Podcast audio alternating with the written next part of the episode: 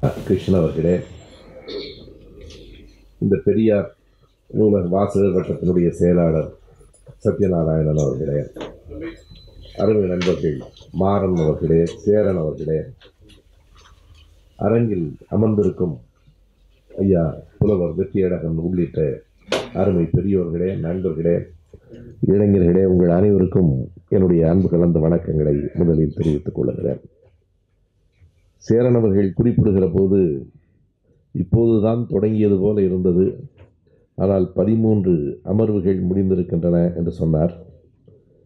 பதிமூன்று அமர்வுகளில் தலைவர் கலைஞர் அவர்களினுடைய வாழ்வில் எழுபத்தி நான்கு ஆண்டுகளை நாம் பார்த்திருக்கிறோம். ஏறத்தாழ மூவாயிரத்தி அறநூறு பக்கங்களில் அவர் எழுதிய செய்திகளை இன்றோடு நாம் நிறைவு செய்கிறோம். எனவே பதினான்கு அமர்வுகளாக இன்றைக்கு இந்த அமர்வு நிறைவடைகிற போது தலைவர் அவர்கள் எழுதியிருக்கிற அந்த நெஞ்சுக்கு நீதியிலேயே மிக பெரிய தொகுதியான ஐந்தாவது தொகுதி ஏறத்தாழ ஆயிரத்தி ஐம்பது பக்கங்கள் ஐந்தாவது தொகுதி மட்டும்.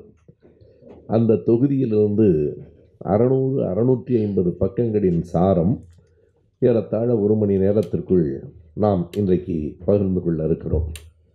என்ன வேடிக்கை என்றால் மொத்த பக்கங்கள் அறநூறுக்கும் மேல் ஆனால் அந்த அறநூறுக்கும் மேற்பட்ட பக்கங்களில் தலைவர் கலைஞர் அவர்கள் சொல்லியிருப்பதெல்லாம் தொண்ணூற்றி எட்டில் தொடங்கி தொண்ணூற்றி ஒன்பது இறுதி வரையில் தான் இரண்டு ஆண்டுகளுக்கு அறநூறு பக்கங்களை கலைஞர் அவர்கள் எழுதியிருக்கிறார் என்றால் அதற்கு ஒரு காரணம் இருக்கிறது.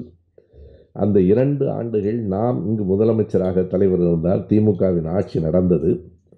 ஆனால் மத்தியிலே மிகப்பெரிய குழப்பங்கள் நடந்து கொண்டே இருந்தன. இங்கே ஆட்சியை நடத்த விடாமல் என்னென்னவெல்லாம் செய்ய முடியுமோ அதனை மத்தியில் அமைச்சரவையில் இருந்து கொண்டு அந்த அம்மையார் செய்து கொண்டிருந்தார். ஒரு பக்கத்திலே ஆட்சியை நடத்த வேண்டும். அதைவிட பெரிய செய்தி இந்த அம்மையாரை சமாளித்து கொண்டே இருக்க வேண்டும் என்பதான அந்த போக்குகளைத்தான் அவர் விரிவாக சொல்லியிருக்கிறார். நாம் சென்ற அமர்வில் குஜராலினுடைய ஆட்சி கவிழ்ந்த அந்த இடத்தில் நிறுத்தினோம். அதற்கு முன்பு தேவகவுடா அதற்கு பிறகு குஜரால் குஜராலினுடைய ஆட்சி கவிழ்ந்தது காங்கிரஸ் கட்சியினால் தான் என்பதையும் எடுத்து சொன்னேன். அப்படி முடிந்து அதற்கு பிறகு தேர்தலில் வாஜ்பாய் அவர்கள் வெற்றி பெற்று வாஜ்பாய் அரசு கவிழ்ந்து மீண்டும் தேர்தலில் வாஜ்பாய் வெற்றி பெறுகிற வரையிலான அந்த காலகட்டம் தான் தொண்ணூற்றி எட்டு ஜனவரியில் தொடங்கி தொண்ணூற்றி ஒன்பது அக்டோபரில் அது நிறைவடைகிறது. முதல் முறை வாஜ்பாய் அவர்கள் பிரதமராக வந்தபோது பதிமூன்று நாட்கள் மட்டுமே இருந்தார். அடுத்த முறை வந்தபோது பதிமூன்று மாதங்கள் பிரதமராக இருந்தார். மூன்றாவது முறை வந்தபோது என் போன்றவர்களுக்கு அச்சம் இருந்தது பதிமூன்று வருடம் இருந்து தொலைத்து விடக்கூடாது என்று. ஆனால் அது இயல்பாக அந்த ஐந்தாண்டு காலம் மட்டும் அவர் பிரதமராக இருந்தார். எனவே இந்த பதிமூன்று ஆண்டு காலம் அவர் பிரதமராக இருந்தார் என்பதை விட பதிமூன்று ஆண்டு காலம் பிரதமர் பதவியிலே அமர்ந்து இந்த அம்மையாரோடு அவர் போராடி கொண்டிருந்தார் என்பதுதான் உண்மை. அதை அவரே கடைசியாக சொன்னார். அந்த பதவியிலிருந்து விலகி போகிற போது அவருக்கு இருந்த துயரத்தை விட ஒரு ஆறுதல் அல்லது ஒரு மன நிறைவு இருந்தது. அதை அவரே சொன்னார். இன்றைக்கு இரவு தான் நான் நிம்மதியாக உறங்கப் போகிறேன் என்றார். பதிமூன்று மாதங்களும் இந்த அம்மையார் ஒவ்வொரு நாடும் கொடுத்த அந்த தொல்லைகளை வாஜ்பாயினுடைய சொற்களிலேயே சொல்ல வேண்டுமானால் அது மிக விரிவாக அமையும். அவர் பேசாமலேயே புன்னகையில் பல செய்திகளை வெளிப்படுத்தினார். அதன் விளைவாகவே நாம் பாரதிய ஜனதா கட்சியினுடைய ஆட்சியை ஆதரிக்க நேர்ந்தது. இன்றைக்கும் கூட தொலைக்காட்சியில் பல விவாதங்களில் திரும்ப திரும்ப நம்மிடம் கேட்கப்படுகிற ஒரு கேள்வி நீங்கள் பாரதிய ஜனதா கட்சியோடு கூட்டு வைத்துக் கொள்ளவில்லையா? என்பது. அதை நான் சொல்லியிருக்கிறேன். அதை இதுவரையில் நானாகத்தான் சொன்னேன். இப்போதுதான் இதை முழுமையாக படிக்கிற போது கலைஞரவர்களும் அதை சொல்லியிருக்கிறார் என்பது புரிந்தது. நான் என்ன சொல்லுவேன் என்றால் உண்மைதான். அது திமுக வரலாற்றில் ஏற்பட்டுவிட்ட ஒரு களங்கம் ஒரு கரைதான். அது தவிர்க்க முடியாத சூழலில் நடந்தது ஆனாலும் அது ஒரு கரைதான் என்று சொன்னேன். மிக வியப்பாக இருக்கிறது எண்பத்தி எட்டு செப்டம்பரில் இந்தியன் எக்ஸ்பிரஸுக்கு கொடுத்த அந்த நேர்காணலில் கலைஞர் சொல்லியிருக்கிறார் நாங்கள் வரலாற்றில் நாம் பின்னால் சுமக்கப் போகிற ஒரு கரைக்கு இதுவெல்லாம் காரணமாக இருந்தது என்று அவரே அதனை தெளிவாக குறிப்பிட்டிருக்கிறார். அந்த செய்திகளை எல்லாம் நாம் பார்க்கலாம். எனவே குஜராத் ஆட்சி கவிழ்ந்ததற்கு பிறகு அடுத்த தேர்தல் வந்தது. தேர்தல் வருகிற போது நமக்கு வெற்றி மிகப்பெரிய வாய்ப்பாக இருந்தது. எப்படி அன்றைக்கு அணிகள் பிரிந்திருந்தன என்றால் நம் பக்கத்தில் இருக்கிற வழக்கமான பொது உடைமை கட்சி தமிழ் மாநில காங்கிரஸ் அன்றைக்கு மூப்பனார் நம்மோடு தான் அந்த கட்சி தொடங்கி நம்மோடு இருந்தார். ரஜினிகாந்த் வழக்கம் போல் அன்றைக்கு வாய்ஸ் கொடுத்தார். அவர் ஆதரவாக அன்றைக்கும் அவர் கொடுத்தார். எதிர்கட்சியில் பார்த்தீர்கள் என்றால் முதன் முதலாக தமிழ்நாட்டில் ஒரு திராவிட கட்சி என்று சொல்லிக்கொள்ளுகிற அதிமுக பிஜேபியோடு கூட்டு சேர்ந்த தேர்தல் அந்த தேர்தல். தொண்ணூற்றி எட்டு பிப்ரவரியில் நடைபெற்றது. பிப்ரவரி பதினாறு பிப்ரவரி இருபத்தி இரண்டு ஆகிய இரண்டு நாள்களில் இங்கே தமிழ்நாட்டில் அந்த நாடாளுமன்ற தேர்தல் நடைபெற்றது. அதிமுக பாரதிய ஜனதா கட்சி பாட்டாளி மக்கள் கட்சி மதிமுக அதற்கு பிறகு ராஜீவ்காந்தி காங்கிரஸ் என்று ஒரு கட்சி. நம்மில் பலர் அதை மறந்திருக்கலாம். வாழப்பாடி ராமமூர்த்தி அவர்கள் தனியாக தொடங்கிய கட்சி. அதை வழக்கமாக பெரியார்தாசன் தான் சொல்லுவார் ராஜீவ்காந்தி காங்கிரஸில் சோனியாவே சேரவில்லையே என்பார். எனவே ராஜீவ்காந்தி காங்கிரஸ் என்றும் ஒரு கட்சியை வாழப்பாடியார் தொடங்கினார். அதுவும் கூட எப்படி வருகிறது என்றால் மூப்பனாரும் வாழப்பாடியும் காங்கிரஸில் ஒரே கட்சியில் இருந்தபோதே போட்டியாளர்களாக இருந்தார்கள். காங்கிரஸை விட்டு இரண்டு பேரும் வெளியில் வந்து ஆளுக்கு ஒரு கட்சியை தொடங்கினார்கள். தமிழ் மாநில காங்கிரஸ் ஒரு செல்வாக்கோடு இருந்தது. ராஜீவ்காந்தி காங்கிரஸ் என்பது கொஞ்ச நாட்கள் தான் இருந்தன. அந்த ராஜீவ்காந்தி காங்கிரஸும் அந்த அணியிலே இருந்தது. இருந்தாலும் கூட மதிமுக மறுபடியும் மறுபடியும் என்றால் அவர் அந்த அம்மையாரை எதிர்த்து ஒரு பெரிய நடைப்பயணமெல்லாம் நடத்தியதற்கு பிறகு அந்த அதிமுகவுடைய கூட்டு வைத்து கொண்டதை ஏற்க முடியாமல் மதிமுகவிலிருந்தும் சிலர் திமுக நோக்கி வந்து சேர்ந்தார்கள். தொண்ணூற்றி ஆறிலே நாம் பெற்ற மிகப்பெரிய தேர்தல் வெற்றி பல கட்சிகளிலிருந்தும் திமுகவை நோக்கி பலரையும் கொண்டு வந்தது. குறிப்பாக அதிமுகவிலிருந்து இரண்டு தலைவர்கள் ஐயாயிரத்துக்கும் மேற்பட்ட தொண்டர்களோடு நம்மிடத்தில் வந்து சேர்ந்தார்கள். ஒருவர் K. K. S R Ramachandran இன்னொருவர் முகவை தென்னவன். இரண்டு பேரும் அப்போதுதான் திமுகவுக்கு மறுபடியும் வருகிறார்கள். மதிமுகவிலே இருந்து வந்தவர்கள் மிகவும் குறிப்பிடத்தக்கவர்கள். நம்முடைய பொன் முத்துராமலிங்கம் அவர்கள் மதிமுகவிலே இருந்தார். எம்ஜிஆர் போகிற போது கூட அவ்வளவு மாவட்ட செயலாளர்கள் எம்ஜிஆரோடு போகவில்லை. வைகோ அவர்களோடு தான் ஏறத்தாழ ஒன்பது மாவட்ட செயலாளர்கள் அதுவும் மிகவும் வலிமையான நம்முடைய அண்ணன் கோவை கண்ணப்பன் அவர்கள் மதுராந்தகத்தார் இப்படி வலிமையான செஞ்சி ராமச்சந்திரன் இவர்கள் எல்லோருமே அவர்களோடு சென்றார்கள். இந்த தொண்ணூற்றி எட்டில் தான் ஜனவரியில் அங்கே இருந்து பொன் முத்துராமலிங்கம் திரும்பவும் வந்து சேருகிறார். அதே போல கலைஞர் அவர்கள் சொன்னார் ஒரு மிகப்பெரிய வலிமையாக மதுராந்தகம் ஆர்மம் அவர்கள் மறுபடியும் திமுகவிலே சேர்ந்தார். வேதாரண்யத்தில் இருந்து மாமி என்று இயல்பாக அன்பாக அழைக்கக்கூடிய ஐயா மா மீனாட்சி சுந்தரம். இன்றைக்கும் வேதாரண்யத்தில் மாமி என்றால் அந்த கட்சியில் அவரைத்தான் எல்லோரும் சொல்லுவார்கள். வைகோவை போலவே ஒரு நீண்ட கருப்பு துண்டு ஒரு ஈழ ஆதரவு திராவிட இயக்க கொள்கைகளில் ஊறி போன உணர்வு. எனவே அவரும் நம்மோடு வந்து சேர்ந்தார். நமக்கு நமக்கு திமுகத்திற்கு அந்த நாடாளுமன்ற தேர்தலில் ஒரு பெரிய வெற்றி காத்திருக்கிறது என்று எதிர்க்கட்சிகளும் கூட நம்பியிருந்த நேரத்தில் நடந்த ஒரு நிகழ்வு தமிழக வரலாற்றையும் இந்திய வரலாற்றையும் மாற்றியது. உங்கள் எல்லோருக்கும் அது நினைவிருக்கலாம். இப்போது நாம் பேசப்போகிற செய்திகள் எல்லாமே நம் காலத்திலே நடந்தவை என்பதனாலே நாம் அனைவரும் பெரும்பான்மையாக நினைவில் வைத்திருக்கக்கூடிய செய்திகளாகத்தான் இருக்கும். எனவே இந்த அமர்வு என்பது மீண்டும் ஒரு முறை நினைவூட்டி கொள்வது என்று நாம் கருதலாம். ஏனென்றால் இருபத்து ஆண்டுகளுக்கு முன்னால் நடந்த செய்திகள் தான் பிப்ரவரி பதினாறாம் தேதி நாடாளுமன்ற தேர்தல் நடக்க இருக்கிறது. பிப்ரவரி பதினான்காம் தேதி கோவையில் அத்வானி வந்து பேசுவதாக ஏற்பாடு. அவர் மதியம் இரண்டு மணிக்கு கோவையிலே கூட்டத்தில் பேசுவதாக ஏற்பாடு நடந்திருக்கிறது. திடீரென்று யாரும் எதிர்பார்க்காத வண்ணம் இரண்டு மணிக்கு அந்த இடத்தில் இரண்டு குண்டுகள் வெடிக்கின்றன. பிப்ரவரி பதினாலு ஆயிரத்தி தொள்ளாயிரத்தி தொண்ணூற்றி எட்டு.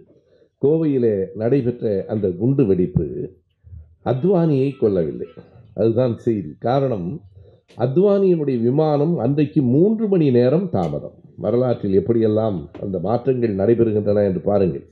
அவருக்காகத்தான் அந்த குண்டை வைத்திருக்கிறார்கள். மேடைக்கு இந்த பு- பக்கத்திலே ஒன்று அந்த பக்கத்திலே ஒன்று. இரண்டு குண்டுகளும் சரியான நேரத்திற்கு வெடித்தன. ஆனால் அத்வானியின் விமானம் சரியான நேரத்திற்கு வரவில்லை. அவர் தாமதமாக வந்தார்.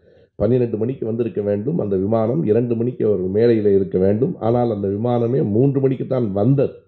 மூன்று மணி நேர தாமதத்தில் அவருக்கு வைக்கப்பட்ட குன்றில் அந்த இடத்தில் மட்டுமல்ல மொத்தம் பதிமூன்று இடங்களில் அடுத்தடுத்து குண்டுகள் வெடித்தன. அது பற்றிய விசாரணையில் பல செய்திகள் சொல்லப்பட்டன. வேறொன்றுமில்லை அந்த இடத்தில் குண்டு வெடித்ததற்கு பிறகு கடுமையான நடவடிக்கை இருக்கும் என்பதால் பல இடங்களிலும் குண்டுகள் வெடித்தன. எங்கேயெல்லாம் என்றால் பேருந்து நிலையங்களிலே பொருள்கள் வைப்பறை க்ளோக் ரூம் இருக்கிறது பாருங்கள். அதில் வைத்த பைகளில் இருந்தெல்லாம் குண்டுகள் வெடித்தன.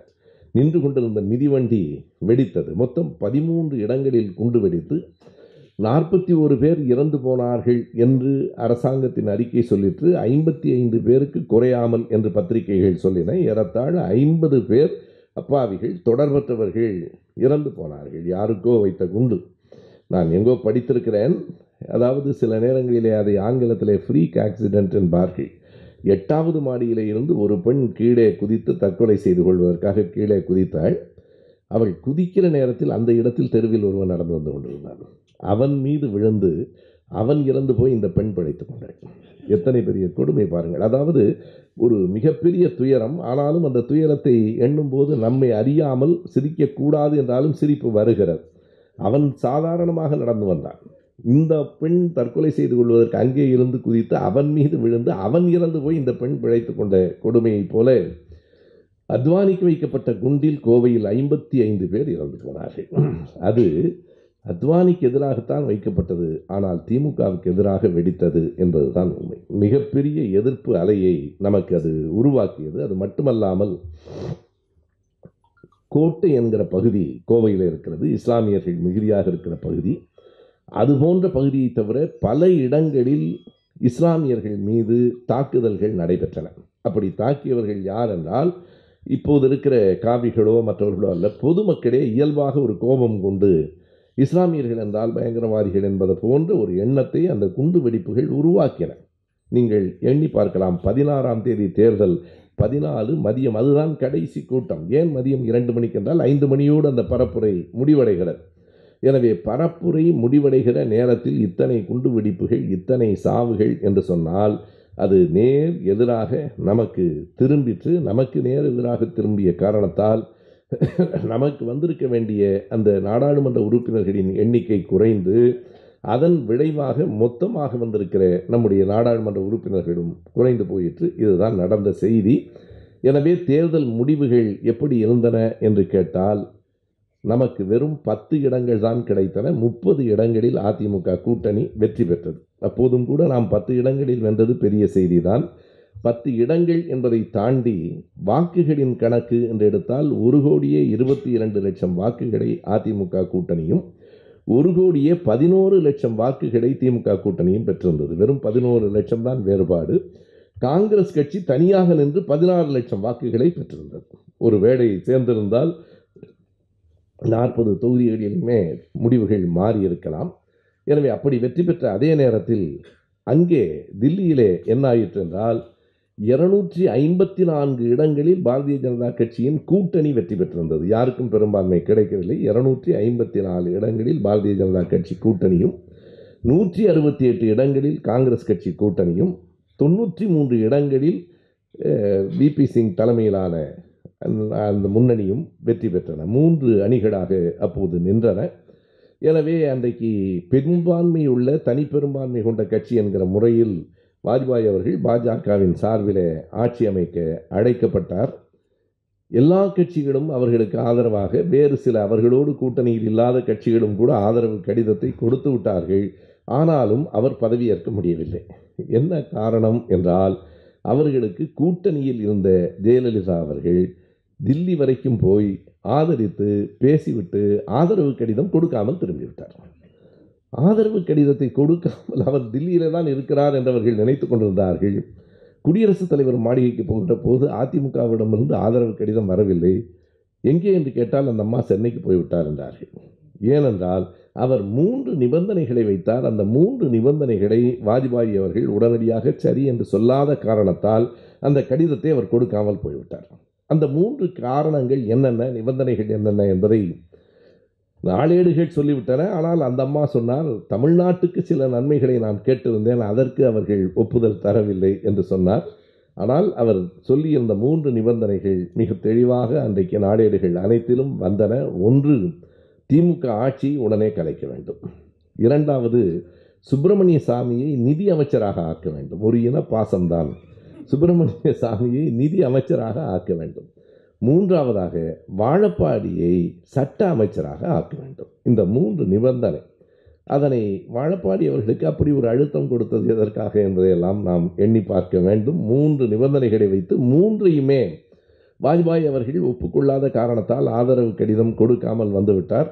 எனவே அதற்கு பிறகு மறுபடியும் பேச்சுவார்த்தைகள் எல்லாம் நடந்து சமாதானம் செய்யப்பட்டு பிறகு வாஜ்பாய் அவர்கள் ஆட்சிக்கு வந்தார். எனவே வாஜ்பாய்க்கான சிரமமான நாள் எப்போது தொடங்குகிறது என்றால் வெற்றி பெற்ற நாளிலிருந்தே தொடங்குகிறது. வெற்றி பெற்ற நாளிலிருந்து பதவி விலகிற நாள் வரைக்கும் அன்றாடம் இந்த சிக்கல்களை அவர் சந்திக்க வேண்டியிருந்தது. இதில் பெரிய மாற்றத்தை இந்திய அரசியலில் ஏற்படுத்தியது. இந்த கோவை வெடிகுண்டு விபத்துகள் தான். ஒன்றை கணக்கில் வைத்துக்கொள்ள வேண்டும். ஒரு தனி மனிதரை அழித்துவிட்டால் ஒரு சமூகத்தில் ஒரு அரசினுடைய போக்கு மொத்தமும் மாறிவிடாது என்பதை புரிந்து கொள்ள வேண்டும். அப்படிப்பட்ட செயல்கள் வன்முறை செயல்கள் பின்னடைவுக்குத்தான் வழிவகுத்திருக்கின்றனவே தவிர ஒரு நாடும் நினைக்கிற மாற்றத்தை கொண்டு வரவில்லை என்பதை அந்த தொண்ணூற்றி எட்டு பிப்ரவரி கோவை வெடிகுண்டு வழக்கு நமக்கு உணர்த்துகிறது. அதனால் இறந்து போன மக்கள் மட்டுமில்லை அப்பாவிகள் பலரும் கூட கைது செய்யப்பட்டார்கள். அந்த பக்கத்திலேயும் பல துயரங்கள் இருந்தன. நான் அப்போது இரண்டாயிரத்தி இரண்டிலே பொடாவிலே இருந்தபோது எங்களுக்கு பக்கத்திலே இருந்த அந்த கோட்டத்திலே தான் அந்த தடாவிலே கைது செய்யப்பட்ட அந்த இஸ்லாமிய நண்பர்கள் எல்லோரும் இருந்தார்கள். அந்த பிளாக்குக்கே தடா பிளாக் என்று தான் அப்போது சொல்லுவார்கள்.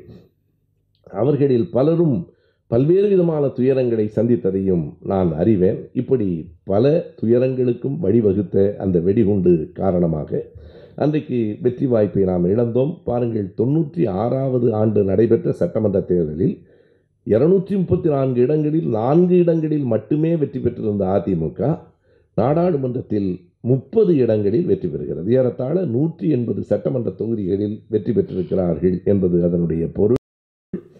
அப்படியே தலைகீழாக அந்த நிலைமைகள் மாறுகின்றன. தொடர்ந்து இந்த அம்மையார் இந்த கோரிக்கைகளை சொல்லிக்கொண்டே இருக்கிறார். அதை அவர்கள் செய்யாத காரணத்தால் இவர் என்ன செய்கிறார் என்றால் விதவிதமான தொல்லைகளை கொடுக்கிறார். ஒன்றிரண்டை மட்டும். கலைஞர் அவர்கள் எழுதியிருப்பதை நான் சொல்லுகிறேன். சேடப்பட்டி முத்தையா அவர்கள் அப்போது அதிமுகவில் இருந்தார். மத்திய அமைச்சரவையிலும் இருந்தார். தம்பிதுரை கடம்பூர் ஜனார்த்தனம் எல்லோரும் மத்திய அமைச்சரவையில் இடம்பெற்றிருந்தார்கள். சேடப்பட்டி முத்தையா அவர்களின் மீது ஏதோ ஒரு ஊழல் குற்றச்சாட்டு அதாவது சொத்துக்கு வருமானத்துக்கு மேல் சொத்து சேர்த்த குற்றச்சாட்டு வந்தது. அதற்கு முதல் தகவல் அறிக்கையும் பதிவாயிற்று. முதல் தகவல் அறிக்கை பதிவான உடனே பிரதமர் வாஜ்பாய் கூட ஒன்றும் சொல்லவில்லை. இந்த அம்மையார் என்ன செய்தார் என்றால் இப்படி முதல் தகவல் அறிக்கை பதிவாகிவிட்டது. எனவே நீங்கள் உடனடியாக பதவி விலக வேண்டும் என்று சேடப்பட்ட இடத்திலே சொன்னார். இவர் தில்லிக்கு போய் உடனே அந்த பதவி விலகி திரும்ப வந்தார். இப்போது அந்த அம்மையார் அறிக்கை விட்டார். எங்கள் கட்சியைச் சேர்ந்த ஒருவர் மீது குற்றச்சாட்டு வந்தவுடன் இருபத்தி நான்கு மணி நேரத்தில் நான் அவரை பதவி விலக சொல்லியிருக்கிறேன். உங்கள் அமைச்சர் பூட்டா சிங் மீது இருக்கிறதே அவரை எப்போது விளக்கப் போகிறீர்கள்? அத்வானியின் மீது வழக்கு இருக்கிறதே அவரை எப்போது விளக்கப் போகிறீர்கள்? என்று ஆளுங்கட்சிக்குள்ளே இருந்து கொண்டே கேட்டார். பூட்டா சிங் மீது இருந்த வழக்கு நமக்கு தெரியும். ஜார்க்கண்ட் எம்பிக்களுக்கு அவர் லஞ்சம் கொடுத்த வழக்கு. அதை அவர்கள் நாடாளுமன்றத்திலேயே கொண்டு வந்து அந்த பணத்தை கொட்டினார்கள். இதுவெல்லாம் பூட்டா சிங் கொடுத்த பணம் என்று. பூட்டா சிங்கை ஏன் விளக்கவில்லை என்றபோது வாஜ்பாய் வேறு வழி இல்லாமல் பூட்டா சிங்கை அமைச்சரவையிலிருந்து விளக்கினார் அடுத்ததாக இந்த அம்மா கேட்டார் ஏன் அத்வானியை விளக்கவில்லை? என்று கேட்டார். அத்வானியின் மீது ஏதோ ஒரு குற்றச்சாட்டு இருந்தது. அது குறிப்பாக தொண்ணூற்றி இரண்டிலே பாபர் மசூதியினுடைய குற்றச்சாட்டும் பெரிதாக இருந்தது. உமாபாரதியின் மீது இருந்தது. எல்லோரையும் விளக்க முடியாது. எனவே வாஜ்பாய் அவர்கள் மறுபடியும் மறுபடியும் சமாதானம் சொல்லி கொண்டிருந்தார். அன்றைக்கு இந்த அம்மையார் விட்ட ஒரு அறிக்கை அந்த அறிக்கையை அப்படியே தலைவர் கலைஞர் அவர்கள் எடுத்து தந்திருக்கிறார். என்ன சொல்லுகிறார் என்றால் திமுகவினுடைய ஆட்சியை கலைக்க மாட்டீர்களா? இந்த நாட்டினுடைய உள்துறை அமைச்சரே ஒரு தேசப்பற்று இல்லாத தேச விரோதியாக இருக்கிறாரே என்கிறார். அதாவது அப்போ அத்வானியை இந்த அம்மா ஆன்டி இந்தியன்னு சொல்லிடுச்சு இன்னைக்கு இவர்கள் எல்லோரையும் ஆன்டி இந்தியன் என்கிறார்களே. அத்வானியே ஆன்டி இந்தியன் தான் என்று அந்த அம்மையார் அறிக்கை விட்டு எதற்காக இன்னமும் அந்த ஆட்சியை கலைக்கவில்லை என்று கேட்டது. அதே நேரத்தில் பீகாரில் உள்ள அரசு கலைக்கப்பட்டது. பீகார் அரசு அப்போது லல்லு பிரசாத் அவர்களின் மீது குற்றச்சாட்டுகள் இருந்தன. அவருடைய துணைவியார் ராப்ரி தேவி தான் அப்போது முதலமைச்சராக இருந்தார். அந்த ராப்ரி தேவியினுடைய அரசை மத்திய அரசு கலைத்தது. அதையும் கூட கலைஞர் கடுமையாக இங்கே கண்டிக்கிறார். எந்த காரணமும் இல்லாமல் நீங்கள் மேம்போக்கான சில காரணங்களை சொல்லி அந்த அரசை கலைத்தது சரியில்லை என்று சொன்னபோது இந்திய அரசியல் வரலாற்றில் ஒரு நல்ல செய்தி ஒன்று நடைபெற்றது. அப்போது கே ஆர் நாராயணன் அவர்கள்தான் குடியரசுத் தலைவராக இருந்தார். அவர் அந்த மத்திய அமைச்சரவையினுடைய பரிந்துரையை மறுபடியும் ஆய்வு செய்யுங்கள் என்று திருப்பி அனுப்பினார். எப்போதும் குடியரசுத் தலைவருக்கும் ஆளுநருக்கும் ஒரு அதிகாரம் உண்டு. அதாவது ஒரு முறை அவர்கள் திருப்பி அனுப்பலாம். ஒட்டுமொத்தமாக திருப்பி அனுப்ப முடியாது. நாம் அறிவோம் பாத்திமா ஃபாத்திமா பிவி என்கிற ஆளுநர் தமிழ்நாட்டில் இருக்கிற போது அன்றைக்கு இந்த ரஜீவ்காந்தி கொலை வழக்கில் குற்றம் சாட்டப்பட்டவர்களினுடைய தண்டனை குறைக்கப்பட வேண்டும் என்கிற கோரிக்கை வருகிற நேரத்தில் அமைச்சரவை என்ன சொல்லுகிறது என்பதையே அது பற்றி அந்த பரிந்துரை பற்றி கவலைப்படாமல் அந்த அம்மையார் எனக்குள்ள அதிகாரத்தில் நானே முடிவெடுக்கிறேன் என்று சொல்லி அந்த கோரிக்கைகளை நிராகரித்தார். பிறகு அது நீதிமன்றத்துக்கு போயிற்று. ஒரு வேடிக்கையான செய்தி. நீதிமன்றத்துக்கு போன போது என்ன வாதாடுகிற போது செய்தி வந்ததென்றால் ஏற்கனவே உச்சநீதிமன்றத்தில் ஒரு தீர்ப்பு இருக்கிறது. அந்த தீர்ப்பு என்ன சொல்லுகிறது? மாநில அமைச்சரவையினுடைய பரிந்துரைப்படி தான் ஆளுநர் செயல்பட வேண்டுமே தவிர ஆளுநர் தன்னிச்சையாக செயல்பட்டால் அது சட்டப்படி செல்லாது என்று உச்சநீதிமன்றத்தில் ஒரு தீர்ப்பு இருக்கிறது. எனவே அந்த தீர்ப்பின் அடிப்படையில் ஆளுநர் ஃபாத்திமா பிவி அவர்கள் கொடுத்திருக்கிற இந்த நிராகரிப்பு ஏற்க இயலாதது என்று நீதிமன்றம் சொல்லிற்று. இதில் என்ன விந்தை இருக்கிறது என்றால் அப்படி ஒரு உச்சநீதிமன்ற தீர்ப்பை எழுதிய நீதிபதி யார் என்றால் இதே ஃபாத்திமா பீவி தான் இவர் நீதிமன்றத்தில் நீதிபதியாக இருந்தபோது இவர்தான் அதை எழுதினார். இதனை இப்போது நம்முடைய நீதிபதி சந்துரு அவர்கள் நீதிமாரே நம்பினோமே என்று ஒரு புத்தகத்தில் அதை தேதிகளோடு சான்றுகளோடு சந்துரு அவர்கள் எழுதியிருக்கிறார்கள். எனவே நீதிபதியாக இருந்தபோது அவர் எழுதிய தீர்ப்பே அவருக்கு பின்னால் வந்து மாற- மாறாக அமைந்தது. ஆகினால் அப்படி கலந்து கொள்ளாமல் யாரும் ஒரு ஒரு முறை ஆளுநர் திருப்பி அனுப்பலாம். ஒரு முறை குடியரசுத் தலைவர் திருப்பி அனுப்பலாம். இல்லை நாங்கள் இந்த அமைச்சரவை இதைத்தான் மறுபடியும் வலியுறுத்துகிறது என்று சொன்னால் குடியரசுத் தலைவருக்கோ ஆளுநருக்கோ வேறு வழி இல்லை. அதை ஏற்றுக்கொள்ள வேண்டும். இதுதான் அந்த அரசமைப்பு சட்டத்தில் இருக்கிற இயல்பான செய்தி. கே ஆர் நாராயணன் அவர்கள் திருப்பி அனுப்பியதற்கு பிறகு அப்படி திருப்பி அனுப்புவதற்கே ஒரு நெஞ்சு உறுதி வேண்டும் இல்லையா அமைச்சரவை முழுக்க முழுக்க அவர்களுக்கு ஆதரவாக இருக்கிற அந்த நேரத்தில் அமைச்சரவையினுடைய அந்த பரிந்துரையை ஏற்க இயலாது. இதனை நீங்கள் மறு ஆய்வு செய்யுங்கள் என்று திருப்பி அனுப்பினார். அப்போது கலைஞர் அவர்கள் உட்பட அனைவரும் இது மறுபடியும் நீங்கள் வலியுறுத்தாதீர்கள். அது நியாயமில்லை என்று சொன்னார்கள். ஆனால் அதே பீகார் அரசு அந்த நேரத்தில் வாஜ்பாய் அரசு மறுபடியும் அதை வலியுறுத்தவில்லை. ஆளுங்கட்சியில் எதிர்க்கட்சியில் இருந்த கலைஞர் அவர்கள் அதை வலியுறுத்தாதீர்கள் என்று சொன்னார். ஆனால் ஆளுங்கட்சியில் இருந்த ஜெயலலிதா அவர்கள் சொன்னார் இதில் ஒன்றும் ஒன்றும் இல்லை மறுபடியும் நீங்கள் அதையே திருப்பி குடும் குடியரசுத் தலைவருக்கு அனுப்புங்கள். அனுப்புகிற போதே தமிழக அரசையும் சேர்த்து கலைப்பதாக அனுப்புங்கள். ஏனென்றால் இந்த அம்மாவுக்கு இருந்த நினைப்பெல்லாம் பொழுது விடிந்தால் திமுக ஆட்சியை கலைத்து விட வேண்டும் என்பதுதான் திமுக ஆட்சியை கலைத்தால் தான் பல்லாயிரக்கணக்கான கோடி ரூபாய் ஊழல் வழக்குகளிலிருந்து இவர் தப்பிக்க முடியும். அதுதான் அதனுடைய அடிப்படை நோக்கம். ஆனால் அவர்கள் பீகார் அரசையும் அப்போது கலைக்கவில்லை. ஆனால் பிறகு அடுத்த ஆண்டு தொண்ணூற்றி ஒன்பதில் அந்த ரன்வீர் சேனா என்று பீகாரிலே ஒரு சேனா இருக்கிறது. ரன்வீர் சேனா என்றால் தனியார் இராணுவம் அது.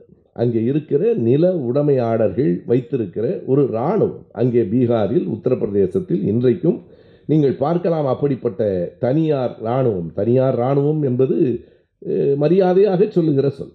தனியாரினுடைய அடியாள் கூட்டம் என்பதுதான் அதனுடைய உண்மையான பொருள். அவர்கள் ஒரே இரவில் இருபத்தி இரண்டு பேர் தாழ்த்தப்பட்ட மக்களை சுட்டு கொன்றார்கள் வெட்டினார்கள். எதற்காக என்றால் அவர்கள் கூலி உயர்வு கேட்டார்கள். நீங்கள் கூலி உயர்வு கிடைக்கிற வரையில் நீங்கள் மறுபடியும் அந்த விவசாய வேலைகளுக்கு போகாதீர்கள் என்று பொது உடைமை கட்சி சொல்லியிருந்தது. அதனால் அவர்கள் பணிகளுக்கு போக மறுத்தார்கள். பணிகளுக்கு போக மறுத்து இரவில் தூங்கிக் கொண்டிருந்த அந்த ஏழை கூலி தொழிலாளர்களை அந்த ரன்வீர் சேனா வெட்டி கொன்றதே. அப்போது என்ன ஆயிற்று என்றால் அதனை வைத்து எனவே பீகாரில் சட்டம் ஒழுங்கு கெட்டுவிட்டது என்று அந்த அரசு கலைக்கப்பட்டது. கலைஞர் அதைத்தான் சொன்னார். நீங்கள் ரன்வீர் சேனா இப்படி ஒரு அட்டகாசத்தை அங்கே நடத்தியிருப்பார்கள் என்றால் நீங்கள் இராணுவத்தை அனுப்பி அந்த ரன்வீர் சேனாவை சேர்ந்தவர்களை தண்டிக்க வேண்டுமே தவிர அதை விட்டுவிட்டு அதை காரணமாக காட்டி பீகார் அரசை கலைத்திருக்கிறீர்களே என்ன நியாயம் என்று கேட்டார்.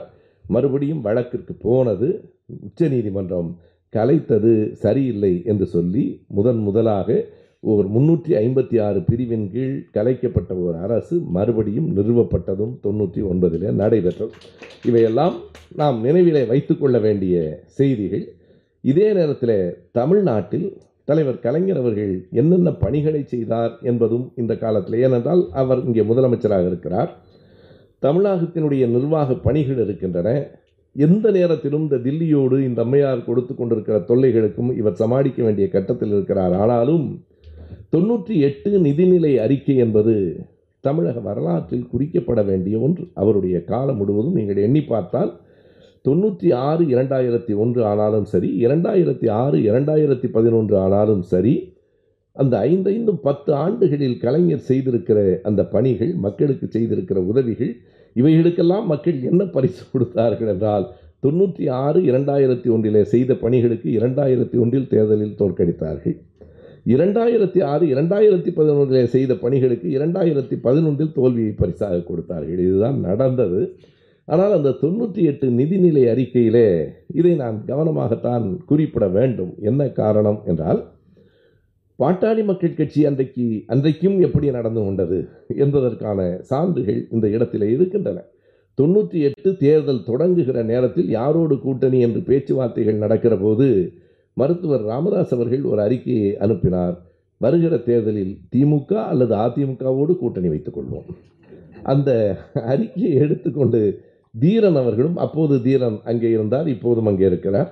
தீரனும் நம்முடைய அங்கே இருக்கிற தலைவரும் இரண்டு பேருமாக அங்கே வந்தபோது கலைஞர் கேட்கிறார் என்ன நீங்கள் ஒன்று திமுகவோடு அல்லது அதிமுகவோடு இரண்டு கட்சிகளில் ஒன்றோடு கூட்டணி? என்று சொன்னால் என்ன பொருள்? என்று கேட்கிறார். பிறகு அவர்கள் அதிமுகவோடு வைத்துக் கொண்டார்கள். தொண்ணூற்றி ஒன்பது தேர்தலில் மீண்டும் திமுகவோடு கூட்டணி வைத்தார்கள். அது ஒரு பக்கம். அந்த தொண்ணூற்றி எட்டு தேர்தலில் பாட்டாளி மக்கள் கட்சி முழுமையாக அதிமுகவோடு கூட்டணியில் இருந்தது. ஆனால் அந்த தொண்ணூற்றி எட்டு தேர்தல் பிப்ரவரியில் முடிந்ததற்கு பிறகு மார்ச் மாதம் வருகிற நிதிநிலை அறிக்கையில் கலைஞர் அவர்கள் அப்போதுதான் அறிவிக்கிறார் எண்பத்தி ஏழில் எம்ஜிஆரினுடைய காலத்தில் நடந்த அந்த போராட்டம் அந்த போராட்டத்தில் உயிர் நீத்த இருபத்தி மூன்று தியாகிகளுக்கும் ஒவ்வொரு குடும்பத்திற்கும் தலா ஒரு லட்சம் ரூபாய் வழங்கப்படும் என்று அறிவித்தார். ஆனால் அதை மறுபடியும் கேள்வி பதில் வருகிற போது இறுதியாக முதல்வர் பதில் சொல்லுகிற போது சொன்னார் ஒரு லட்சம் என்று சொல்லியிருந்தேன். ஆனால் இன்னமும் கூடுதலாக கொடுத்தால் நன்றாக இருக்கும் என்கிற கருத்து வந்திருக்கிறது. அதை இந்த அரசு ஏற்றுக்கொள்ளுகிறது. இருபத்தி மூன்று குடும்பங்களுக்கும் தலா மூன்று லட்சம் ரூபாய் ஒவ்வொரு குடும்பத்திற்கும் நிதி உதவியாக அளிக்கப்படும்.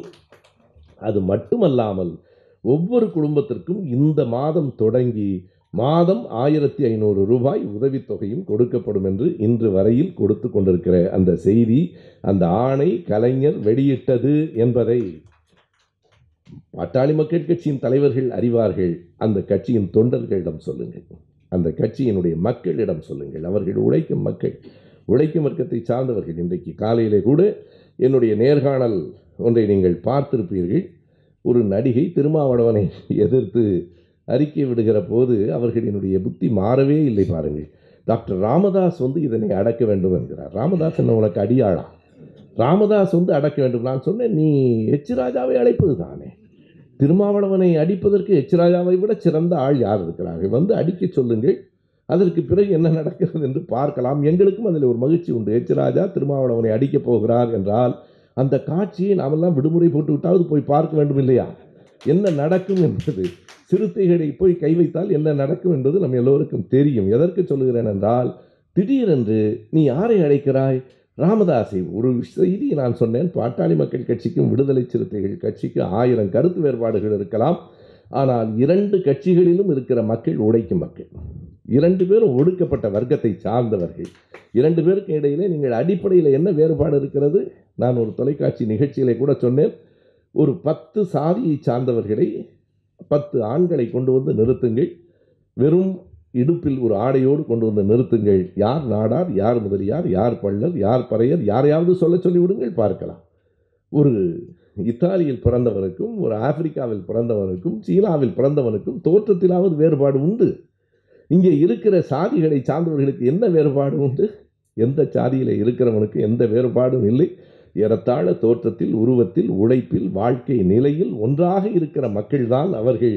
இவர்களை இவர்கள்தான் பிரித்து வைத்திருக்கிறார்கள். இதனை பார்ப்பனர்கள் இப்போது மறுபடியும் அந்த கலவரத்தை மூட்டுவதற்காக முயற்சிக்கிறார்கள். அதற்கு தான் சொன்னேன் நான் சொல்லுகிற இந்த செய்திகள் எல்லாம் மருத்துவருக்கு மிக நன்றாக தெரியும். அவருக்கு இல்லை. அந்த மக்களுக்கு சொல்லுங்கள். கலைஞர் என்னுடைய ஆட்சியிலே தான் அந்த பாதிக்கப்பட்ட இருபத்தி மூன்று குடும்பங்களுக்குமான நிதி உதவி செய்யப்பட்டது. அதுபோலவே அதே காலகட்டம் இந்த தொண்ணூற்றி எட்டு தொண்ணூற்றி ஒன்பதிலே தான் கலைஞர் அவர்கள் தமிழை கட்டாய பாடம் என்கிற ஆணையை நிறைவேற்றினார். மறுபடியும் தங்கம் தென்னரசு அவர்கள் இருக்கிற போது இரண்டாயிரத்தி ஆறில் மீண்டும் அதனை கொண்டு வந்தார். இன்னொன்றையும் எண்ணி பார்க்க வேண்டும். இந்த அம்மையாரியினுடைய காலகட்டம் தொண்ணூற்றி ஒன்று தொண்ணூற்றி ஆறில் ஈழத்தை சார்ந்த பிள்ளைகளுக்கு பள்ளிக்கூடங்களிலே இடம் இல்லை எம்ஜிஆர் கொடுத்தார் நாம் அதை மறுக்கவில்லை. எம்ஜிஆர் பொறியியல் கல்லூரியில் மருத்துவக் கல்லூரியில் வேளாண் கல்லூரியில் இடம் ஒதுக்கினார். ஆனால் இந்த அம்மையார் ஆட்சிக்கு வந்ததற்கு பிறகு ரஜீவ்காந்தி கொலையை காரணமாக வைத்துக்கொண்டு ஈழத்து பிள்ளைகளுக்கு படிப்பதற்கு இடம் இல்லை என்று சொன்னவர் இவர். தொண்ணூற்றி ஆறில் கலைஞர் ஆட்சியில் மறுபடியும் அதே பழைய நிலை தொடரும் ஈழத்து பிள்ளைகளுக்கான அத்தனை இடங்களும் மறுபடியும் வழங்கப்படும் என்று அறிவித்தவர் கலைஞர் தான். அதற்கான அந்த ஆணைகளை எல்லாம் நான் என்னுடைய புத்தகம் ஈழம் தமிழகம் என்கிற புத்தகத்திலே நான் அதை செய்தியாக அல்ல அந்த ஆணையை படமாகவே கொடுத்திருக்கிறேன். மறுபடியும் இரண்டாயிரத்தி ஒன்றிலே அந்த அம்மையார் வந்தபோது ஈழத்து பிள்ளைகளுக்கான அந்த படிக்கிற கல்வி வாய்ப்பினை அவர் மறுத்தார். இத்தனைக்கும் பிறகுதான் இலை மலர்ந்தால் ஈழம் மலரும் என்று சிலர் சொல்லுகிறார். இலை மலர்ந்தால் தமிழ்நாட்டிலேயே பிள்ளைகளுக்கு கல்வி மலராது. தமிழ்நாட்டிலேயே பிள்ளைகளுக்கு கல்வி கிடைக்காது. ஆனால் கலைஞர் காலத்திலே தான் அப்படி கிடைத்தது. அது மட்டுமில்லை. தொண்ணூற்றி எட்டிலே தான் கலைஞர் நிதிநிலை அறிக்கையிலே கொண்டு வந்த ஒரு ஆணை ஐந்தாம் வகுப்பு வரை தமிழ் கட்டாய பாடமாக இருந்தால் மட்டுமே அந்த பள்ளிகளுக்கு ஏற்பிசைவு வழங்கப்படும். இரண்டாவதாக தமிழ் வழி கல்வி நடக்கிற பள்ளிகள் அனைத்துக்கும் ஏற்பிசைவுக்கான கட்டணம் பாதியாக குறைத்து கொள்ளப்படும். இவையெல்லாம் இந்த தொண்ணூற்றி ஆறு இரண்டாயிரத்தி ஒன்று காலகட்டத்தில் கலைஞர் அவர்கள் தமிழுக்காக அறிவித்த செய்திகள். இந்த காலகட்டத்திலே தான் காவிரி நடுவர் மன்றத்தினுடைய கூட்டம் நடைபெற்று பாரதிய ஜனதா கட்சியினுடைய அமைச்சர்கள் முன்னிலையிலேயே நான்கு முதலமைச்சர்களும் கலந்து கொண்டு இருநூற்றி ஐந்து டிஎம்சி தண்ணீர் தமிழ்நாட்டுக்கு விடப்பட வேண்டும் என்று முடிவானது இந்த காலகட்டத்திலே தான் அதற்கு பிறகு அது எல்லாம் போய்விட்டது. கலைஞர் காலத்திலே தான் யாரெல்லாம் கலந்து கொண்டார்கள்?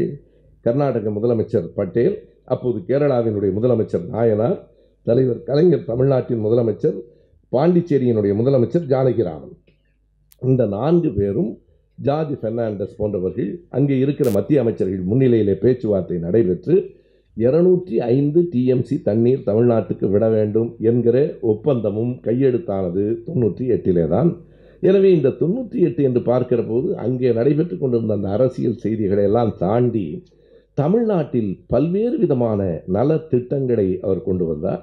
அதை போல நான் ஒவ்வொரு அரங்கத்திலும் சொல்லுவது போல அந்த பகுத்தறிவு கருத்துகளிலும் என்றைக்கும் அவர் காலூன்றி நின்றார். ஒவ்வொரு கட்டத்திலும் நீங்கள் எண்ணி பார்க்கலாம்.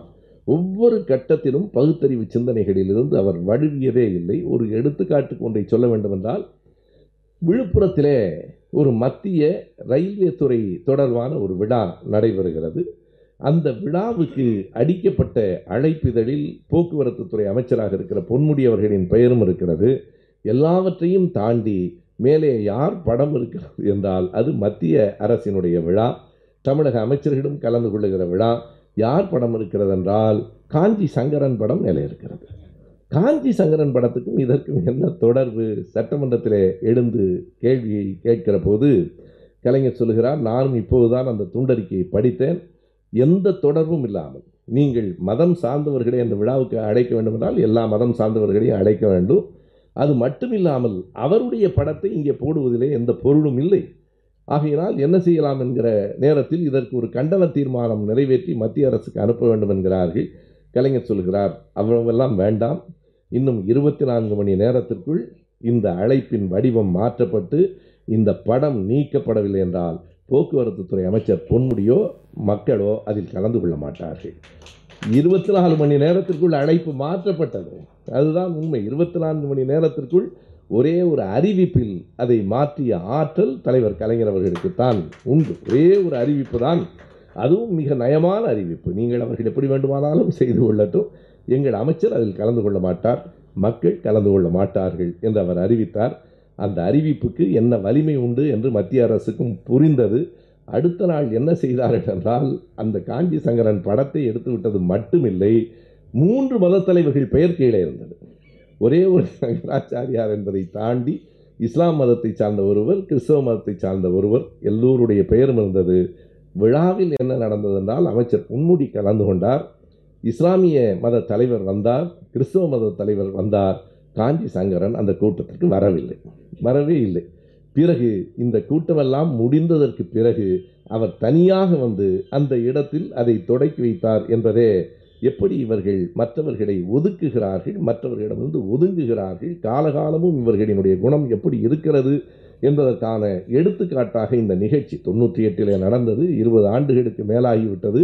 நினைவிலே நமக்கெல்லாம் வைத்துக்கொள்ள வாய்ப்பு இல்லை. ஆனால் தலைவர் கலைஞர் அவர்களினுடைய நெஞ்சுக்கு நீதி இப்படி ஒவ்வொன்றையும் நினைவுபடுத்துகிறது. அவரிடத்தில் கேட்கிறார்கள் நான்கு வேதங்களையும் கற்ற பிராமணன் ராவணன் என்றல்லவா சொல்லுகிறார்கள். நீங்கள் எப்படி ராமாயணத்தை ஆரிய திராவிட போர் என்று கூறுகிறீர்கள் என்கிற போது கலைஞர் சொல்லுவார் ராமாயணத்தின் கதை ஆரிய திராவிட போர் என்று முதலில் எழுதியவர் பண்டிட் ஜவஹர்லால் நேரு அவர்கள். அப்போது நீங்கள் யாரும் கேட்கவில்லை. சரி நீங்கள் சொல்லுவதையே நான் வைத்துக் கொள்ளுகிறேன். நான்கு வேதங்களையும் கற்ற பிராமணன் ராவணன் என்றால் அவன் செய்த செயல் என்ன என்று கேட்கிறார். அடுத்தவன் மனைவியை தூக்கி கொண்டு வந்தான் என்று நீ தானே சொல்லுகிறாய்? நான்கு வேதங்களையும் கற்ற பிராமணன் செய்கிற வேலையா இது? அது மட்டுமல்ல நான்கு வேதங்களையும் கற்ற பிராமணனை ஏன் நீ அசுரன் என்று எழுதுகிறாய்? ஏன் அரக்கன் என்று எழுதுகிறாய்? தொடர்ந்து இந்த ராமாயணம் முழுவதும் வால்மீகி ராமாயணமானாலும் கம்ப ராமாயணமானாலும் துளசிதாச ராமாயணமானாலும் ராவணன் அரக்கன் தானே? நீ நான்கு வேதங்களையும் கற்ற பிராமணனை ஏன் அரக்கன் என்கிறாய்? அவன் ஏன் இப்படியெல்லாம் செய்கிறான்? என்று கேட்கிறார். அந்த நேரத்தில் ஆசிரியர் அவர்களுக்கும் திமுகவுக்கும் திராவிடர் கழகத்துக்கும் திமுகவுக்கும் கொஞ்சம் ஒரு விலகல் இருந்த காலகட்டம் அது. விலகி இருந்தார்கள். அப்போது தன்னுடைய பிறந்த நாளுக்கு கூட கலைஞர் இங்கே வரவில்லை. பொதுவாக ஜூன் மூன்றாம் தேதி அண்ணாவினுடைய நினைவிடத்திற்கும் பெரியாரினுடைய நினைவிடத்திற்கும் வந்துவிட்டுத்தான் அவர் வீட்டுக்கே வருவார். அப்போது வரவில்லை. அப்போது அவர் கேட்ட கேள் அப்போது கேட்கப்பட்ட கேள்வியும் அதற்கு கலைஞர் அவர்கள் சொன்ன விடையும் கூட மிக நயமானவை. கலைஞர் சொல்லுகிறார் விட்டு கொடுக்காமலேயே சொல்லுகிறார்.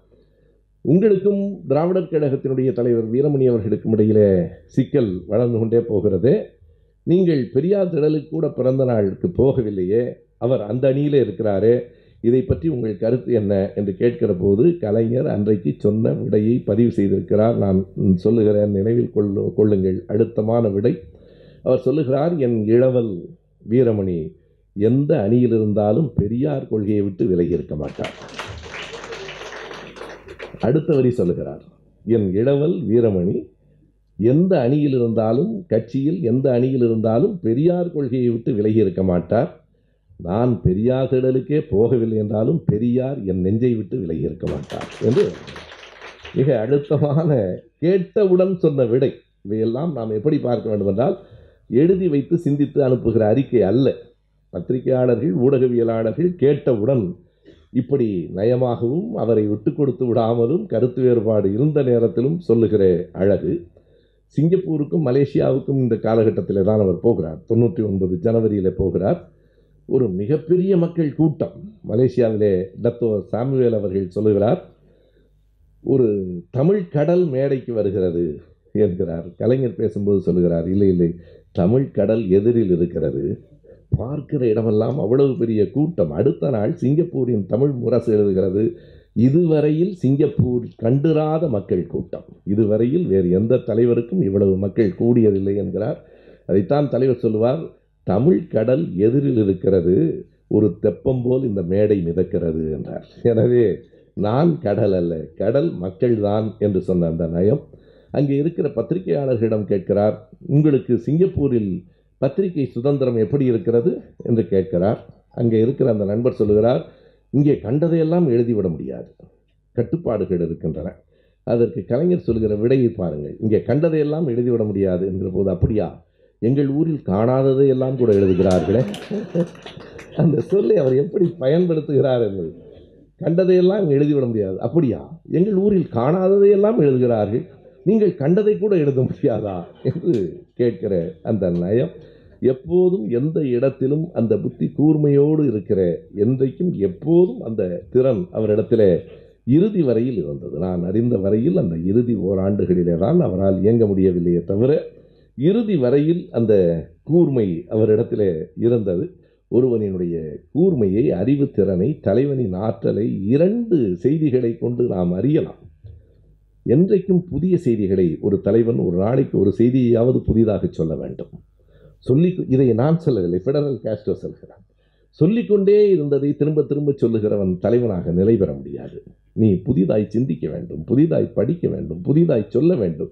புதிது என்பது இல்லை என்றால் தலைவனை தினமும் இதைத்தான் நேற்றும் கேட்டோமே என்று வந்த தொண்டர்கள் போய்விடுவான். ஒன்று புதிதாய் சொல்ல கற்க வேண்டும் இரண்டாவது அந்த நொடியில் சிந்தித்து மறுமொழி சொல்ல கற்க வேண்டும். இது இரண்டும் தலைவனுக்கான அடையாளம் என்றால் தலைவர் கலைஞரை விட சிறந்த தலைவரை நாம் பார்க்கவே முடியாது. உண்மையாக இந்த இரண்டு குணங்களும் அவரிடத்திலே மிக அழுத்தமாக இருந்தன.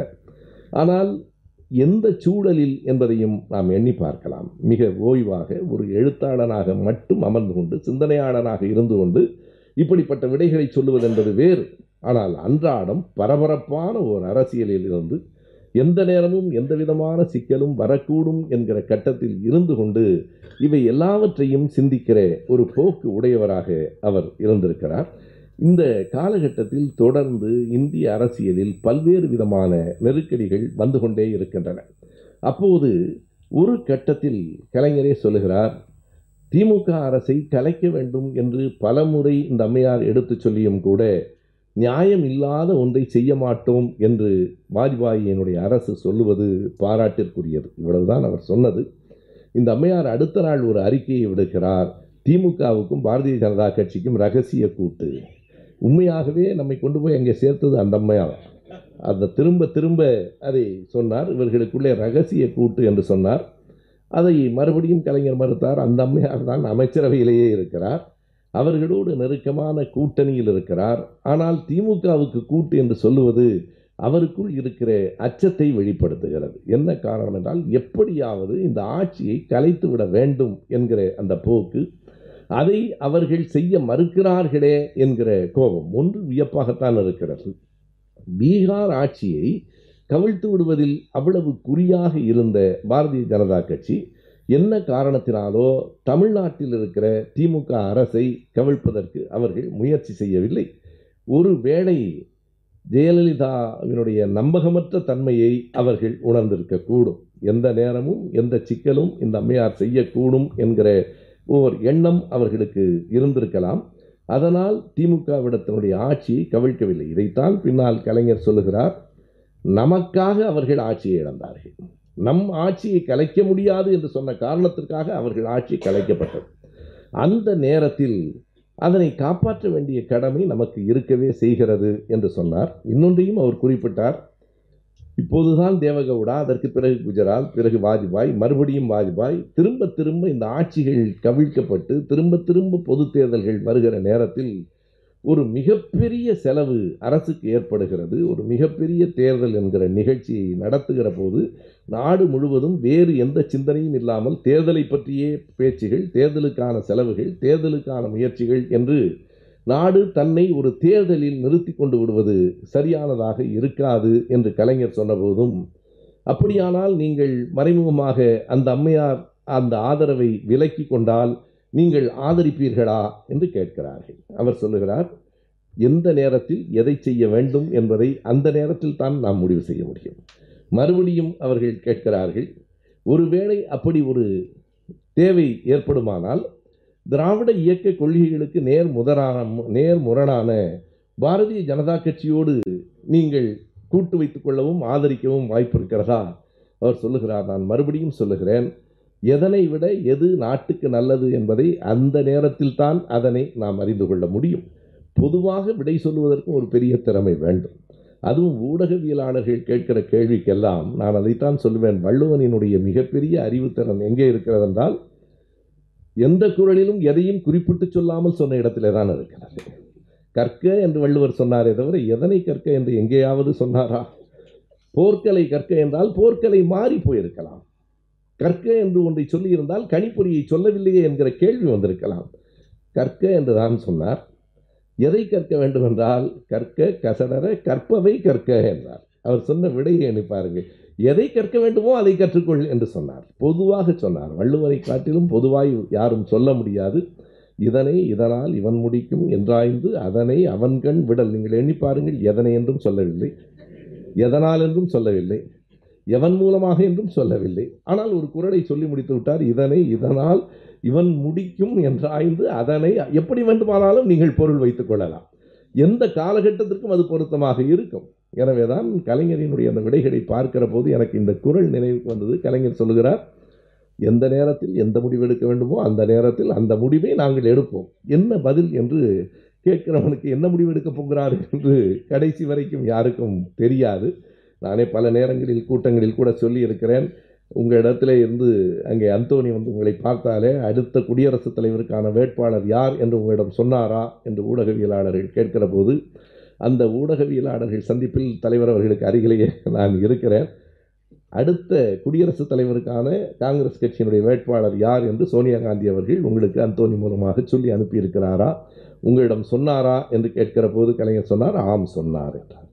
உடனே எல்லோரும் தாளை எடுத்துக்கொண்டு பேனாவை எடுத்துக்கொண்டு யாரை யார் வேட்பாளர் என்று கேட்கிறார்கள். கலைஞர் விடை சொல்கிறார் ஆம் அவர் சொன்னார். ஆனால் அதை உங்களிடம் சொல்லக்கூடாது என்றும் சொன்னார் என்றார். அடுத்து அவர் சொன்ன விடையை அவர்கள் எதிர்பார்க்கவில்லை. சொன்னார் ஆனால் அதை உங்களிடம் சொல்லக்கூடாது என்றும் சொன்னார்.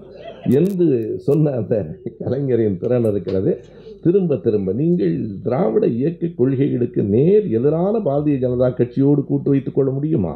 சொல்லுகிறார் எப்போதும் சில வேளைகளில் ஒப்பிட்டுத்தான் முடிவெடுக்க வேண்டி வரும். எதனை விட எது நல்லது என்று ஒப்பிட வேண்டி வரும். ஒரு பாம்பு ஒரு கொடுமையான பாம்புக்கு பக்கத்தில் கொடுமையான ஒரு மனிதன் இருக்கிறான் என்றால் அந்த கொடுமையான மனிதனிடமிருந்து முதலில் தப்பித்துக் கொள்வோம் என்று முடிவெடுத்தால் பாம்பு நல்லது என்று முடிவெடுத்து விட்டோம் என்று அதற்கு பொருள் இல்லை. பாம்பை விட இந்த நேரத்தில் அவன் கொடியவன் என்பதனாலே அந் இப்போது நாம் அவனிடத்திலிருந்து முதலில் தப்பிக்க வேண்டும். பிறகு பாம்பை பார்த்து கொள்ளலாம் என்று தோன்றுகிறது. நான் சொல்லுவது வெறும் பாம்புக்காகத்தான் என்றார் ஏனென்றால் இதில் எது பாம்பு யார் ஜெயலலிதா பாம்பா அல்லது வாஜபாய் பாம்பா என்கிற கேள்விகள் வரும் என்பதனாலே எனவே அந்த நேரத்தில் அந்த முடிவை எடுப்போம் என்றவர் சொன்னது ஏறத்தாழ செப்டம்பர் மாதத்திலேயே சொல்லிவிடுகிறார். அது எப்போது என்றால் எண்பத்தி எட்டில் திரைப்பட கலைஞர்கள் எல்லோரும் சேர்ந்து ஒரு மிகப்பெரிய விழாவை கலைஞருக்கு எடுக்கிறார்கள். சிவாஜி கணேசன் அந்த விழாவிலே தான் நீங்கள் பார்த்திருக்கலாம் பேசி முடித்துவிட்டு வந்து கலைஞரை கட்டி பிடித்து கொண்டு அழுத அந்த காட்சியை நாம் பார்த்தோம். அதில் சிவாஜி கணேசன் இருக்கிறார் புரட்சி கலைஞர் விஜயகாந்த் இருக்கிறார். கலைஞருக்கு ஒரு தங்க பேனா எல்லாம் கொடுத்தார்கள். அதை கலைஞர் சொல்லுவார் எப்போதும் நான் வெளிநாடு போய்விட்டு வந்து ஒரு பேனா கொடுத்த போது கலைஞர் சொன்னார் நான் இந்த இந்த பேனா தான்ப்பா பயன்படுத்துகிறேன் மற்றதெல்லாம் வச்சுக்கிறது இல்லை ஒரு தரம் தங்க பேனா கூட கொடுத்தாங்க ஆனால் எழுத முடியலைன்னாரு தங்க பேனா வச்சுட்டு எழுத முடியாதில்ல. எது பயன்படுமோ அதுதான். இன்றைக்கு காலையில் கூட நான் அந்த மாதிரியான ஒரு செய்தியை சொன்னேன். பயன்படக்கூடிய பொருள் என்பது வேறு. எவ்வளவு உயர்வானதாக இருந்தாலும் ஒரு பொருளின் உயர்வு எங்கே இருக்கிறது என்றால் அதன் பயன்பாட்டில் தான் இருக்கிறது.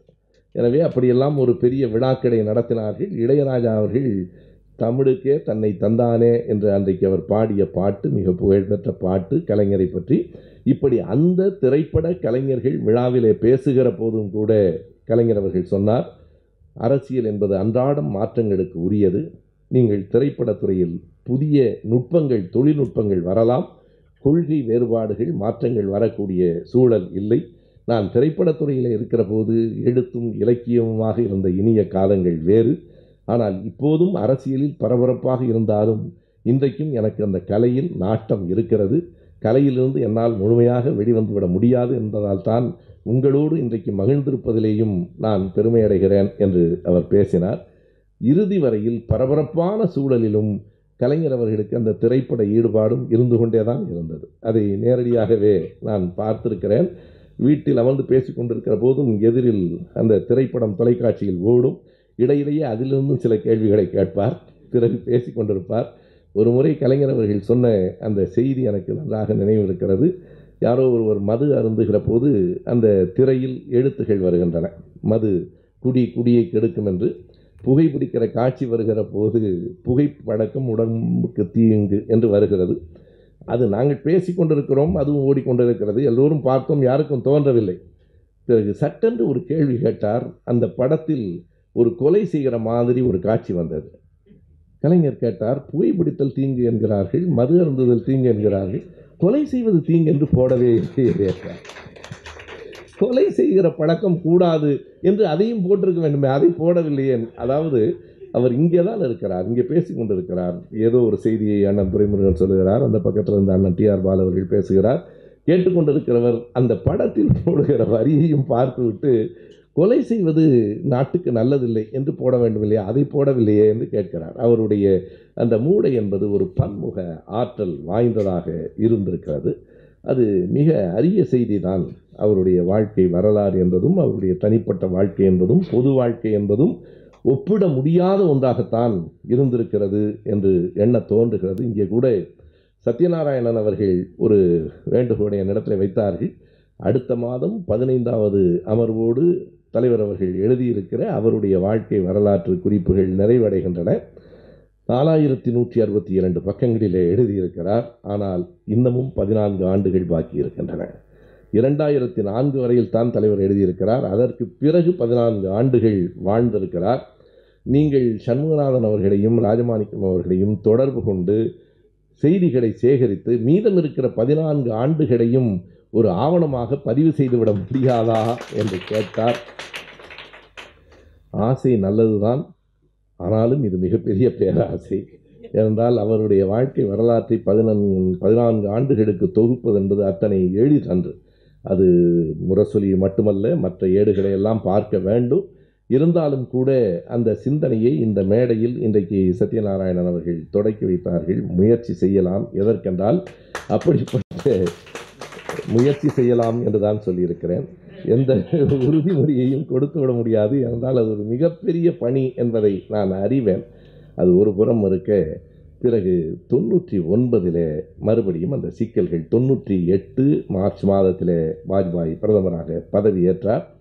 தொண்ணூற்றி ஒன்பது மார்ச் மாதத்திலே கடுமையான நெருக்கடிகள் அவர்களை சூழ்ந்தன. தொண்ணூற்றி ஒன்பது ஏப்ரலில் மீண்டும் ஒரு தேர்தலை இந்த நாடு பார்க்க நேர்ந்தது. எதனால் என்றால் சட்டென்று இந்த அம்மையார் ஒரு முடிவெடுத்தார். ஒரே ஒரு தேநீர் விருந்தில் இந்தியாவின் வரலாறு மாறி போயிற்று அந்த தேநீர் விருந்தை கொடுத்தவர் யார் என்று எல்லோருக்கும் தெரியும். அவருடைய பெயர் சுப்பிரமணிய சாமி சுப்பிரமணிய சாமி தில்லியிலே ஒரு தேநீர் விருந்து ஏற்பாடு செய்தார். அந்த தேநீர் விருந்துக்கு ஜெயலலிதாவையும் அழைத்தார் சோனியா காந்தியையும் அழைத்தார். இரண்டு பேரும் அங்கே அமர்ந்து பேசினார்கள். அந்த மாலை நேர தேநீர் விருந்து முடிகிற போது இந்தியாவின் அரசியல் மாறி போயிற்று. மறுநாடே தன் அமைச்சர்களை அந்த அமைச்சரவையிலிருந்து ஜெயலலிதா விலகி கொள்ள சொன்னார். அதற்கு அடுத்த நாள் அந்த கூட்டு குழுவிலிருந்து அதிமுக விலகிக் கொள்கிறது என்று அறிவித்தார். அதற்கு அடுத்த நாள் குடியரசுத் தலைவரை போய் பார்த்து தங்கள் ஆதரவை விலக்கிக் கொள்ளுகிறோம் என்கிற கடிதத்தையும் கொடுத்து விட்டார். எனவே மறுபடியும் வாஜ்பாயினுடைய அரசு நீடிக்குமா என்கிற ஒரு பெரிய கேள்வி எழுந்தது. தொண்ணூற்றி ஒன்பது ஏப்ரல் மாதம் பதினைந்தாம் தேதி நம்பிக்கை வாக்கெடுப்பு கோர வேண்டும் என்று குடியரசுத் தலைவர் சொல்லிவிட்டார். நம்பிக்கை வாக்கெடுப்பு அப்போது குடியரசுத் தலைவராக இருந்தவர் கே ஆர் நாராயணன் அவர்கள் அந்த நம்பிக்கை வாக்கெடுப்பு கோருகிற போது திமுகவினுடைய நிலை என்ன என்பது ஒரு மிகப்பெரிய கேள்வியாக இருந்தது. தொடர்ந்து கேட்கப்பட்டு கொண்டிருந்த கேள்விகளுக்கு அன்றைக்கு விடை சொல்லியாக வேண்டும். நான் முதலிலேயே சொன்னது போல கலைஞர் ஏற்கனவே அதற்கான அடித்தடங்களை போட்டு வைத்திருந்தார். நம் ஆட்சியை கவிழ்க்க முடியாது என்று சொன்ன காரணத்திற்காக அவர்களின் ஆட்சி கவிழ்ந்து போய்விடக்கூடாது ஒரு ஐந்து ஆண்டுகளுக்குள் மூன்று முறை தேர்தலை இந்த நாடு சந்திப்பது நாட்டின் பொருளாதாரத்திற்கு நல்லதில்லை என்கிற செய்திகளை எல்லாம் சொல்லி மூன்றாவதாகவும் ஒன்றை சொன்னார். இரண்டு தீய சக்திகள் இருக்குமானால் அதில் மோசமான தீய சக்தியை முதலில் அகற்ற வேண்டும் என்பதையும் சொன்னார். ஏறத்தாழ விடை வந்துவிட்டது. இருந்தாலும் முரசொலி மாறனவர்கள் தொண்ணூற்றி ஒன்பது ஏப்ரல் மாதம் பதினாறாம் தேதி நாடாளுமன்றத்தில் பேசிய அந்த உரை வரலாற்று புகழ்மிக்க உரை. இன்றைக்கும் நாம் பதில் சொல்லிக் கொண்டிருக்கிறோம். பிஜேபியோடு ஏன் கூட்டு சேர்ந்தீர்கள் என்று கேட்பதற்கான விடைகளை சொல்லிக் கொண்டிருக்கிறோம். ஆனால் அன்றைக்கு எல்லாவற்றுக்குமாக சேர்த்து முரசொலி மாறன் ஒரு நீண்ட உரையை நாடாளுமன்றத்தில் நிகழ்த்தினார். அப்போது பாரதிய ஜனதா கட்சி பற்றிய திராவிட இயக்கத்தின் விமர்சனங்களையும் அவர் முன்வைத்தார். இருந்தாலும் கூட இந்த நேரத்தில் எது செய்யலாம் என்று எண்ணி பார்க்கிற போது எங்களினுடைய கட்சி வாஜ்பாயினுடைய அரசுக்கு ஆதரவாக வாக்களிப்பது என்று முடிவெடுத்திருக்கிறோம். அது ஒரு பெரிய திருப்பம். ஆனால் அப்படி வாக்களித்தும் வாஜ்பாய் அரசு காப்பாற்றப்படவில்லை. அதுதான் செய்தி. வாஜ்பாய் நம்பிக்கை வாக்குகளை கோரினார். யார் அதிலே பெரிய சிக்கலை செய்தார்கள் என்றால் மாயாவதி இன்னொரு சிக்கலை செய்தார். இந்த அம்மையார் ஒரு பக்கம் என்றால் மாயாவதி இன்னொரு விதமான அரசியல்வாதி. அவர் முதல் நாள் வரையில் என்ன சொல்லியிருந்தார்? அந்த வாக்கெடுப்பில் நாங்கள் கலந்து கொள்வதாக இல்லை என்று சொல்லியிருந்தால் வாக்கெடுப்பில் கலந்து கொள்வதாக இல்லை என்பது உண்மையாக இருந்திருக்குமானால் அன்றைக்கு அந்த அரசு எளிதாக பிழைத்திருக்கும்.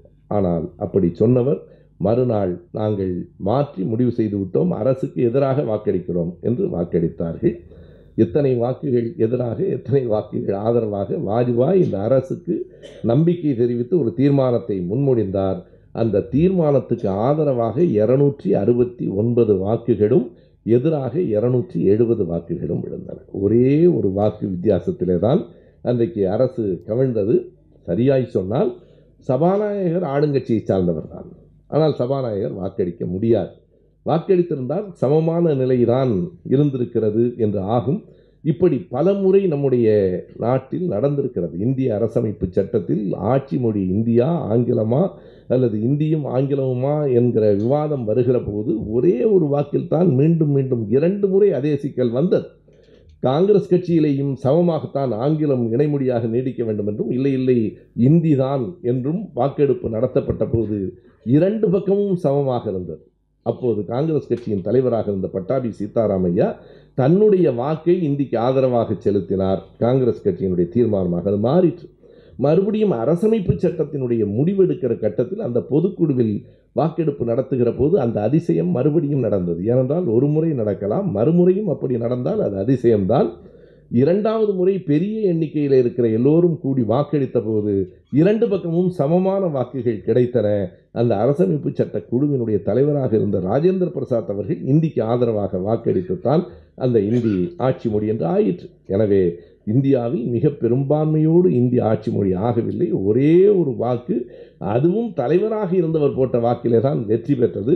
இங்கே தலைவராக இருந்தவர் வாக்களிக்க முடியாத காரணத்தால் இருநூற்றி அறுபத்தி ஒன்பது இருநூற்றி எழுபது ஒரு வாக்கு வித்தியாசத்தில் வாஜ்பாயினுடைய ஆட்சி கவிழ்ந்தது.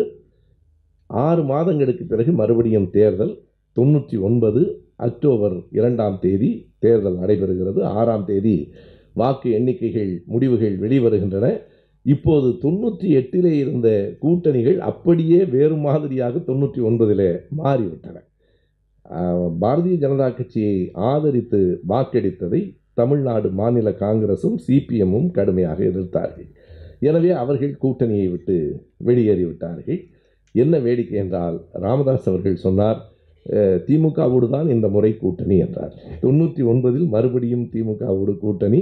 இப்போது யாரெல்லாம் திமுகவோடு கூட்டணி என்றால் திமுக பாரதிய ஜனதா கட்சி பாட்டாளி மக்கள் கட்சி மதிமுக ராஜீவ்காந்தி காங்கிரஸ். இவர்கள் எல்லோரும் இப்போது சேர்ந்துதான் இந்த தேர்தலில் நின்றபோது நீங்கள் பாருங்கள் தொண்ணூற்றி எட்டு பிப்ரவரிக்கும் தொண்ணூற்றி ஒன்பது அக்டோபருக்கும் ஒன்றரை ஆண்டுகளில் மாற்றம் எப்படி வந்திருக்கிறது என்றால் இங்கே முப்பத்தி ஒன்பது இடங்களில் இருபத்தி ஆறு இடங்கள் திமுக கூட்டணியும் பதிமூன்று இடங்களில் அதிமுக கூட்டணியும் வெற்றி பெற்றன. பொதுவாக பார்க்கிற போது அங்கே இந்தியா அளவில் இந்த முறை அந்த இழுபறி இல்லாமல் முன்னூற்றி மூன்று இடங்களில் பாரதிய ஜனதா கட்சியினுடைய கூட்டணி ஆட்சி அரசமைத்தது. அதில் திமுகவை சார்ந்த மூவர் அமைச்சர்களாக இருந்தார்கள். முரசொலி மாறன் அவர்கள் டி ஆர் பாலு அவர்கள் ஆ ராசா அப்போதுதான் முதன் முதலாக இணை அமைச்சராக பொறுப்பேற்றார். பாட்டாளி மக்கள் கட்சியின் சார்பில் இரண்டு இணை அமைச்சர்கள் ஒருவர் பொன்னுச்சாமி இன்னொருவர் சண்முகம். அதே போல் மதிமுகவின் சார்பில் இரண்டு அமைச்சர்கள் இணை அமைச்சர்கள் ஒருவர் அண்ணன் கண்ணப்பன் இன்னொருவர் செஞ்சி ராமச்சந்திரன். இப்படி தமிழ்நாட்டில் கூடுதல் அமைச்சர்கள் இருந்த காலம் ஆயிரத்தி தொள்ளாயிரத்தி தொண்ணூற்றி ஒன்பதிலிருந்து இரண்டாயிரத்தி நாலு வரைக்குமான பாரதிய ஜனதா கட்சியினுடைய ஆட்சி காலத்திலே தான் தமிழ்நாட்டில் திமுக அணியில் வெற்றி பெற்றவர்கள் ஏறத்தாழ ஏழு அல்லது எட்டு பேர். அங்கே மத்தியில் அமைச்சர்களாக மத்திய கேபினட் அமைச்சர்களாகவும் இணை அமைச்சர்களாகவும் இருந்தார்கள். எனவே வாஜ்பாயினுடைய அரசு தொடங்கியது ஆயிரத்தி தொள்ளாயிரத்தி தொண்ணூற்றி ஒன்பது அக்டோபர் மாதத்தில் ஐந்து ஆண்டுகள் அல்லது நான்கரை ஆண்டுகள் அந்த ஆட்சி நடைபெற்றது.